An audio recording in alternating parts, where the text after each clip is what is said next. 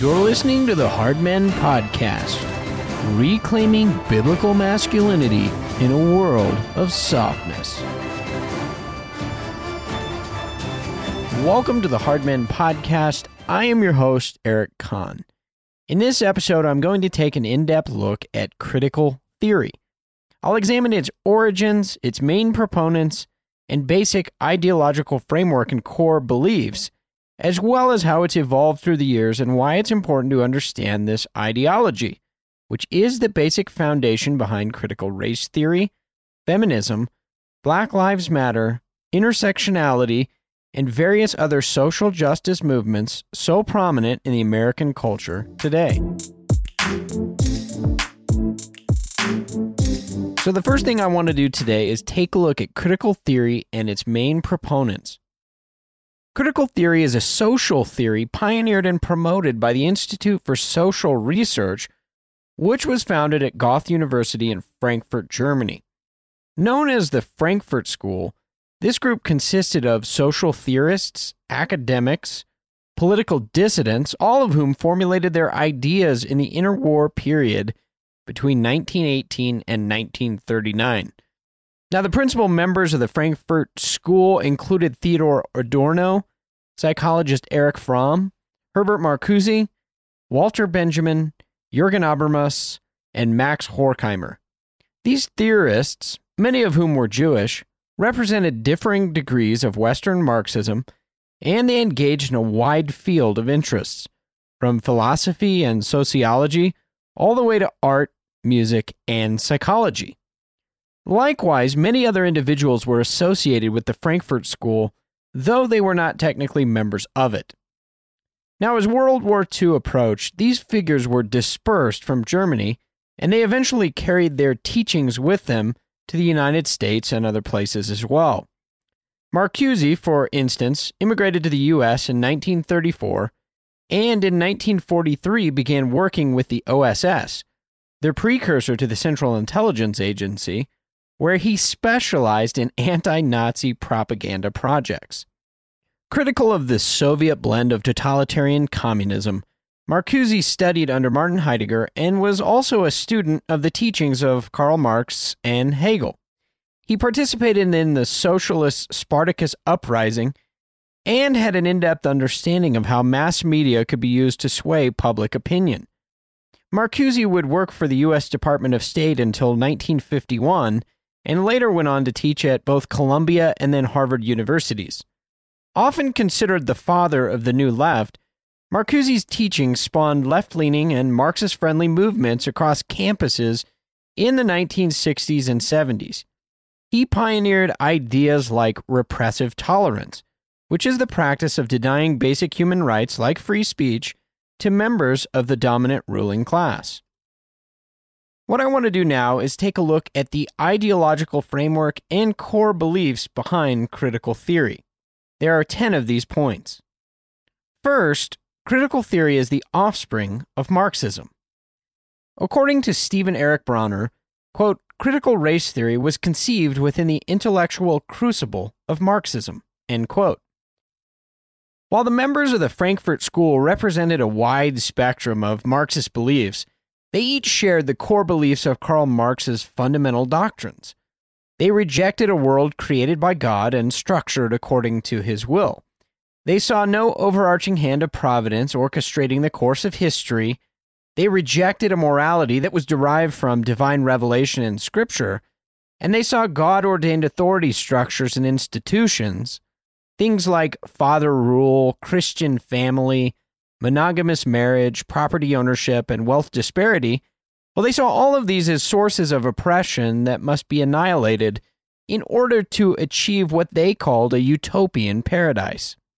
Instead, they held to historical materialism, which is the claim that history did not develop from a set of ideals or from divine act of creation, but instead social arrangements arose merely from practical concerns and power struggles among different people groups. So, for example, in one of his early essays, Frederick Engels argued that families were originally matriarchal and polygamous, and that patriarchy arose because of the practical concern men had to know which sons belonged to them and thus guarantee their lineage. In this view, which gave rise to militant feminist ideologies, patriarchal and family structures are seen as inherently oppressive to women and they must be overthrown in order that women would experience true liberation and happiness. It's worth pointing out that feminism is itself inherently a Marxist doctrine that was spawned from both Karl Marx and Frederick Engels. Now, point number two critical theory seeks to undermine the Christian understanding of authority structures or hierarchy, as well as basic moral virtues. As Alexander Solzhenitsyn said, if God is dead, anything is permitted. In other words, without God the Creator, there is no basis for Christian morality. The core tenet of critical theory is to challenge Christian normative societal structures and the basic morality that comes from them. Now, according to the Stanford Encyclopedia of Philosophy, critical theory stands opposed to traditional theories of societal structures and, quote, seeks emancipation from slavery, acts as a liberating influence, and works to create a world which satisfies the needs and powers of human beings. End quote. What critical theorists find enslaving, most of all, is Christian morality and hierarchical structures. According to Bronner, this meant, quote, reconfiguring the family, sexuality, and education, end quote. So that's exactly what the proponents of the Frankfurt School set out to do, was to undermine the family, sexuality, and to reclaim or claim for the first time in many places education. Like Kant before them, critical theorists valued above all else the complete autonomy of the individual, and they sought to free that individual from every societal constraint, including to free the libido from Christian sexual mores, men and women from their families, servants from their masters, and even employees from their employers. Third, critical theory defines the core struggle of humanity as class struggles between oppressor and oppressed. Like Marx, critical theorists saw inherent problems with the way industrialized and capitalist social structures created classes, what they called the bourgeois and the proletariat. Hierarchies, and in turn became systems of oppression. Because of industrialized factories, men and women were separated from the fruits of their labor, and they became nothing more than mindless cogs in the machine. One of the key points of discussion within Marxist theory is alienation and reidification, which are the processes by which men are dehumanized and objectified, reduced merely to digits on a bottom line or a spreadsheet. It's worth noting at this point that Marx and his followers were often keenly aware of real problems within the industrialized and capitalist systems, and we should not be quick to ignore those insights. But at the same time, we should be aware that their solutions have given rise to some of the bloodiest totalitarian regimes in human history. Whereas Marx focused primarily on the economic oppression of rich and poor, the Frankfurt School expanded these categories of oppression to other areas, including race, sexuality, art, and education.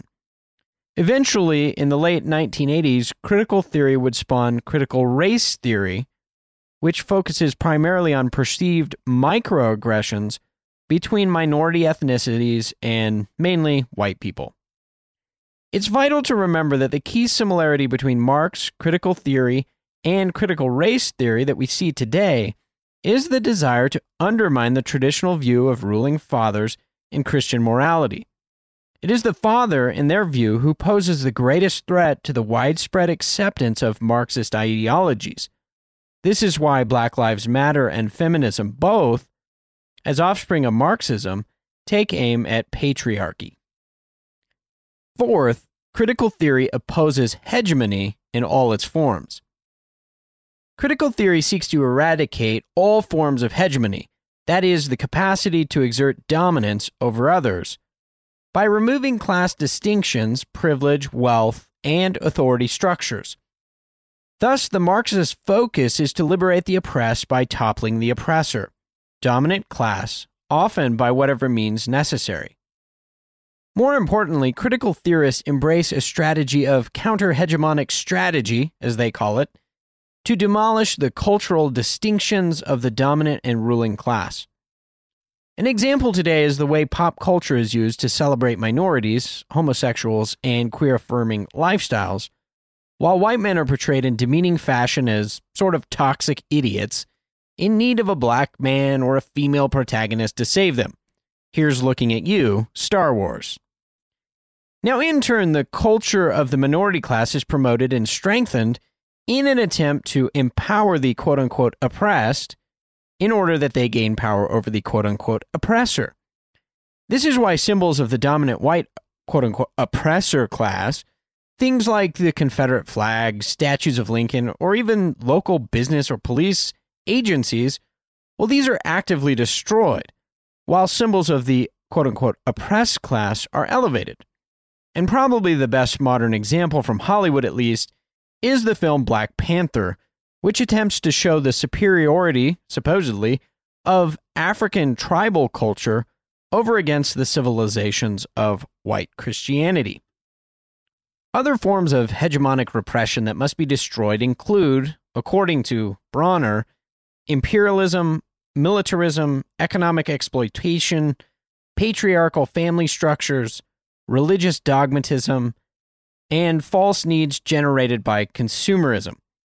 This is why critical race theorists talk about decolonizing their bookshelves, defunding the police, and proudly scream their party slogan, Down with the Patriarchy. The greatest irony of all, perhaps? Well, it's this critical theorists don't actually want a system without hierarchy or hegemonic dominance. What they're really after, but won't honestly tell you, is that they want a transfer of power. They want the power to move from white men and they want it to transfer to women and minorities predominantly. Now, fifth, critical race theory is very much focused on quote unquote social justice. Major topics among critical theorists are social justice and oppression. At first, this sounds good. Who wouldn't want social justice? But without a biblical framework for morality, their definitions of justice are ever moving targets and they're often unbiblical. You can be an evil oppressor simply by owning more private property than another person, or by simply being part of the dominant cultural group, something today that we label as white privilege. Or you could be quote unquote sinning just by having people work under you at a business.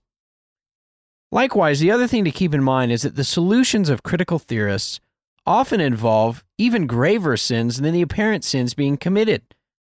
So, for example, to alleviate private property, we have the government sanctioned plunder and theft of that property, right? Both forms of biblical injustice.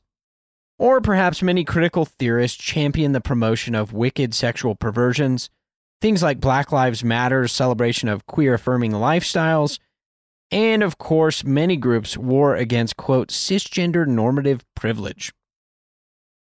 Sixth, critical theorists relied on subversive language that hid the radical agenda behind their writings and teachings. Now, you've got to understand, they were in Germany and they were surrounded by the strong vestiges of at least a remnant of Christian culture.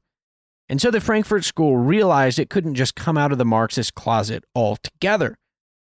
And so, like any revolutionary movement, it relied on subversive language and deceitful messaging, hidden agendas. Bronner lays this out specifically when he says critical theorists relied on Aesopian form of convoluted writing that shielded their radical beliefs. So, what does this do? Well, this makes critical theory difficult at many points to pin down. So, if you go back, as I did, and you read any of the original guys, including Marcuse, you can read Horkheimer and uh, Habermas. Any of these guys, what you're going to find is they're very difficult. Like, what is this guy talking about? And they will often talk about things like freedom, liberation, and social justice without ever clearly defining what those terms mean. And when they do try to define their aims, it's often in a cloud of murky statements and academic sounding verbosity that most ordinary people would not understand. I've gone to seminary, I have a degree in philosophy, and I still don't understand half the time what they are talking about. And here's the point all of this is intentional. Not surprisingly, this is the same tactic used by the descendants of critical theory even today.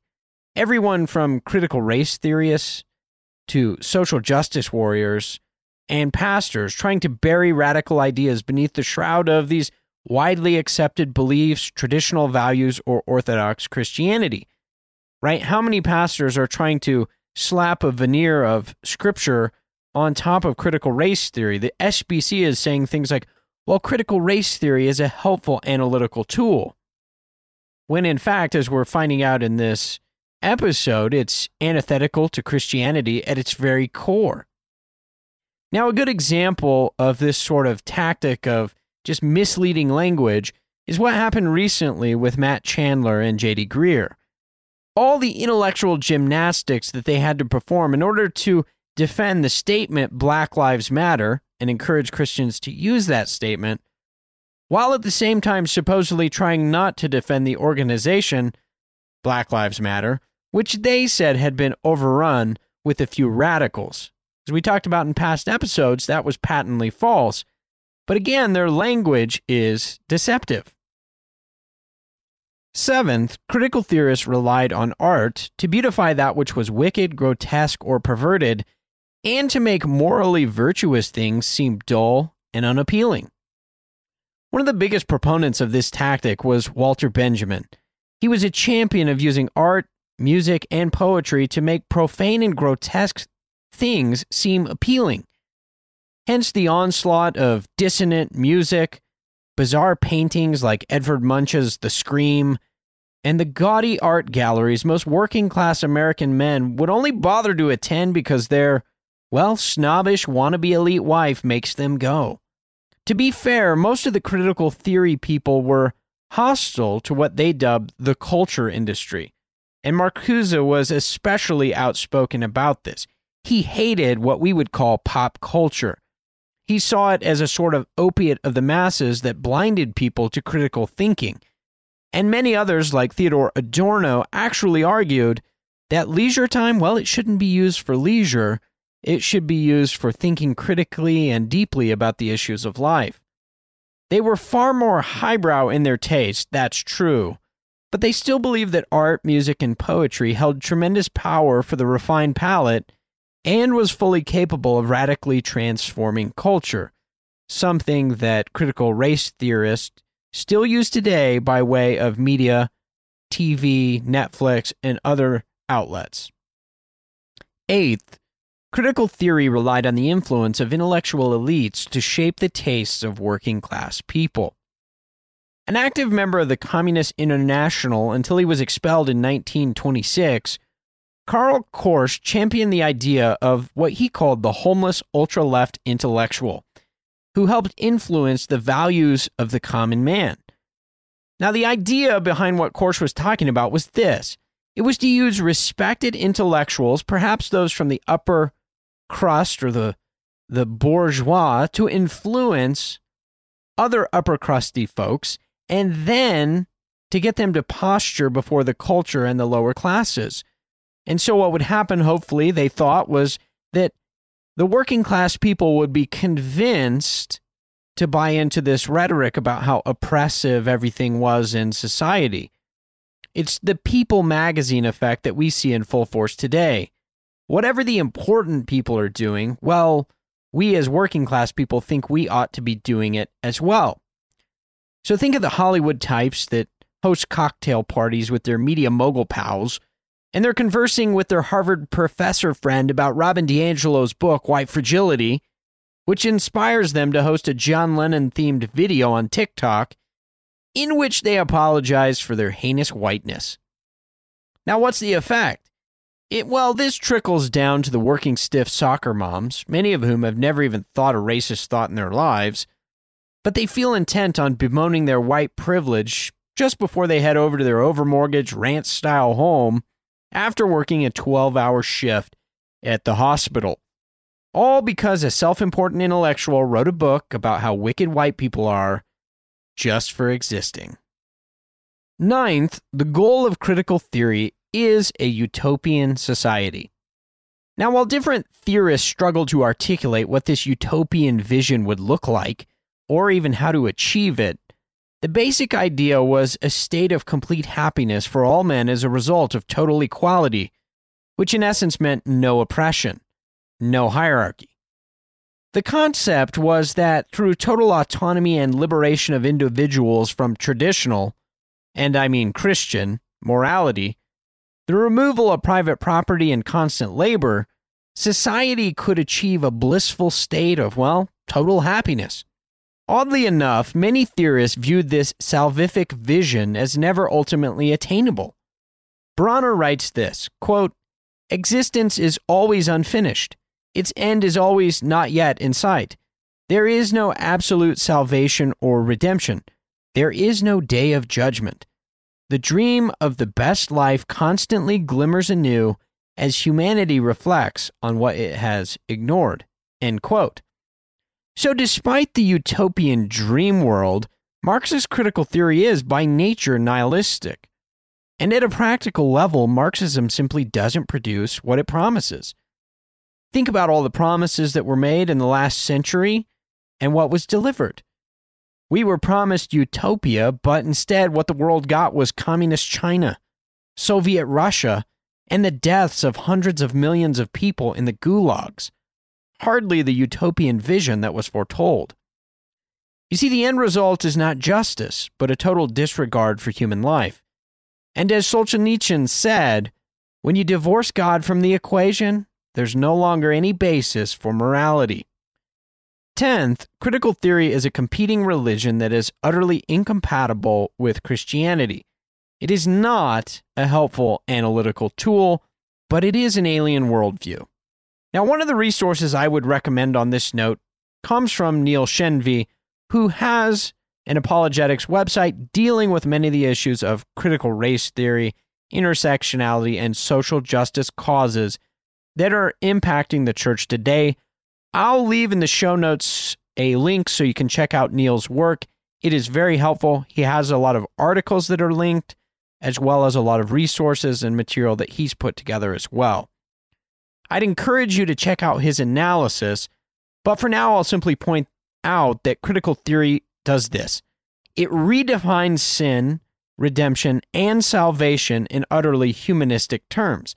And as we go through this, you can see how it really is its own religion. Now, in their own words, this is what critical theorists will say. They will essentially define sin as the oppressor complex. And this sin people inherit simply by by being born into that class. So it in effect it works like original sin. You're born into a class and because of your birth into Adam or into whiteness, you inherit this sin. And so that person must spend a lifetime repenting of their majority status, or what we would call today their white privilege. Society itself must excommunicate all nonconformists to the religion of the Great Awakening, now, what's interesting about it is that there's this picture of redemption and repentance and sanctification, but in this Marxist world of utopian paradise, you can never actually achieve redemption. So, unlike the George Strait song, in this case, it's guilt without end. Amen. In Christian circles, this sadly means woke pastors are rebuilding the dividing wall that Christ tore down when he was crucified. And so, what they're doing is they're fueling these divisions between people groups and creating animosities many times over perceived slights instead of bringing reconciliation through the gospel, which is what they're supposed to be doing. But no, what do they do? The preachers of white guilt fuel the animosity between people groups. Make no mistake, critical race theory is an alien religion and it must be rejected by Christians. Now, the third thing that I want to do in this episode is take a look at the evolution of critical theory. It's come a long way since the 1930s to where we have its manifestations today. So I want to examine that briefly. Critical theory has changed throughout the years, no doubt. And something that Charles R. Kesler captures well in his essay titled The Old New Left and the New New Left. Kesler compares the Marcusean critical theory of the 60s and 70s with the manifestations of the ideology today and he lists the striking differences. We'll talk about some of those. But first, I want to give you a little bit of history. Marcuse and others taught in colleges, as I said, in the 1960s and 70s. And this was a large reason why you had the campus hippie leftist movements.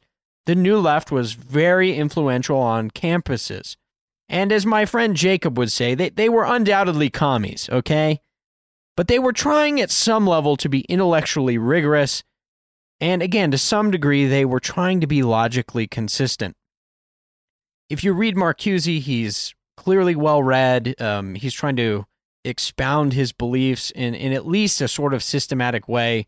Even though you may not disagree with it, you can say, okay, sure, this guy's mind is clouded by LSD and his time in Nazi Germany, but they have some shred of decency in trying to articulate what, what their viewpoint is. But now you look at critical theory as it's morphed into critical race theory since the late, late 1980s, and you've got other disciplines as well. These are really just all offspring of critical theory and its application in, in unique segments of minority communities. So, again, critical race theory is one. You have intersectionality, you have queer theory, and, a bunch of others. You see, this was the natural logical pre- progression is that you were going to get critical race theory, this is kind of the umbrella term, and then it's going to be applied to all these seemingly endless lists of non heteronormative, transgender, Aunt Jemima minority groups, right? And, and all these groups feel more than a touch oppressed. And especially after they read these books, they say, Yes, I am being slighted at every turn. I knew it. Now, one of the important and probably most seminal works in this new wave of critical theory was Richard Delgado and Jean Stefanik's book. It's called Critical Race Theory, and it is sort of about a collection of teachings that they picked up in 1989 at a conference, and then everything that kind of followed from there. It especially follows sort of how the legal world uh, began to change around critical race theory and intersectionality. Now, most of all, this book marked the transition away from what we would consider acts of real, objective, demonstrable racism to the acceptance of terms like systemic racism and microaggressions. What are microaggressions? Well, they are they re- this is the definition. They are the real or perceived intentional or unintentional racial, ethnic, or sexually disparaging actions or thoughts against a minority group. So you see, the problem is you can be racially aggressive or sexually aggressive and offensive simply because somebody perceives that you are, whether you intend to or don't intend to. In other words, the only standard for an act to be considered racist is the perception of the minority group, whether there's real intent or not. There's no critical, rational, well documented support for systemic racism, and we pointed that out in past shows. There's the demand that you accept this untested proposition, or you're going to be labeled as a heretical racist. This is what the new critical race theory looks like. Likewise, intersectionality is the way in which all these minority categories might intersect. For example, you might be a thrice oppressed minority because you're a black trans woman. And so it's not just that you're black, it's not just that you're trans, it's not just that you're a woman. There's an intersection. And now we're going to talk about all the ways in which you're oppressed at that intersection of all those different combinations of minority classes or groups. And so now you can weaponize your minority status against oppressor classes who are committing injustice against you, you're told, simply by them existing. So you can see what's happening here. In other words, critical race theory has taken a very postmodern, non rational turn since about the early 1990s, and it's been picking up steam ever since. Notice how it makes literally zero rational sense, and most of the people who defend it, they haven't actually thought it through. If you ask people today, well, prove to me that there's systemic racism, they don't even try to. They just call you a racist. Well, of course there's systemic racism. I said there is. Why are you even questioning that? Probably the perfect picture of this in action is something that happened within the last week or so.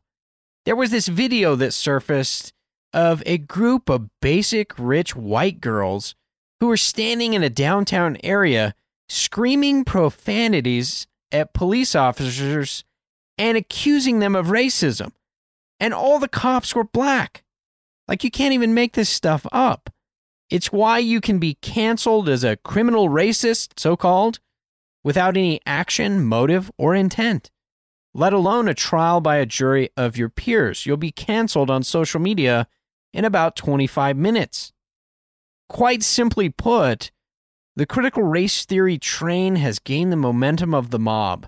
It's run off the tracks completely, and it is now headed for the nuclear warhead depot at 10,000 miles per hour. Now, Kesler wrote this when describing Delgado and Stefancic's book, and I want to read it because it's an apt description of the entire fanatical movement and what's become of critical theory.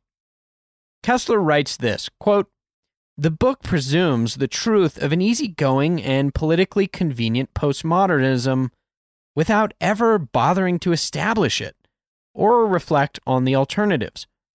But that's what's so handy about postmodernism, isn't it? It lets you get on with it. Skip past the questions of truth and justice and just get right down to the delicious matter of power. In the present case, that means cue the law professors and radical feminists. So far as I can tell, the ideology of the new campus left was born from a shotgun marriage of critical legal studies, a postmodern enthusiasm at elite law schools, particularly Harvard, just when Barack Obama was studying there in the late 1970s and 80s, and radical feminism. What drew them together was the discovery that formal, formal or legal equality, by then essentially achieved for blacks and women, did not guarantee equality of results, and above all, did not guarantee the most essential aspect of equality of results the feeling of equal recognition and respect. So hear that. The feel this is what these people are after. They're after the feeling of equal recognition and respect. How do you how do you quantify that? How do you make that objective in the real world? Well, the answer is you don't. You just hold that over other people and make them feel guilty for the rest of their lives. And this is what critical race theorists want to do today. Continuing with the quote, he says this They join together in pursuit of that comprehensive equality and of the high that only that feeling could give, and they dared any man to put asunder what Harvard Law School had brought together. End quote. Well, I hope this has been a helpful episode of the Hard Men podcast, and I thank you for listening. Hopefully, as you get an introduction and then you can check in the show notes, we'll give you some more materials and resources. We really have just kind of gotten to the tip of the iceberg today. But again, I hope that it opens the door for you. You can do some research and you can sharpen your mind about this ideology that's invading the church and the culture. Now, in coming episodes, we're going to discuss the newer forms of this theory, critical race theory, as well as intersectionality and how that's been impacting the modern church and culture. So be sure to stay tuned for that. Again, check out the resources in the show notes. And if you found this podcast helpful, I would encourage you to become a Patreon supporter. We've had a lot of people join us on Patreon support. They're going to get a 16 ounce beer mug. So you can let the next pint be on us. That's got the Hard Men podcast logo on it. And we do appreciate your support if that is you. And hopefully you can join us in supporting as well. Until next time, men, stay frosty, fight the good fight act like men.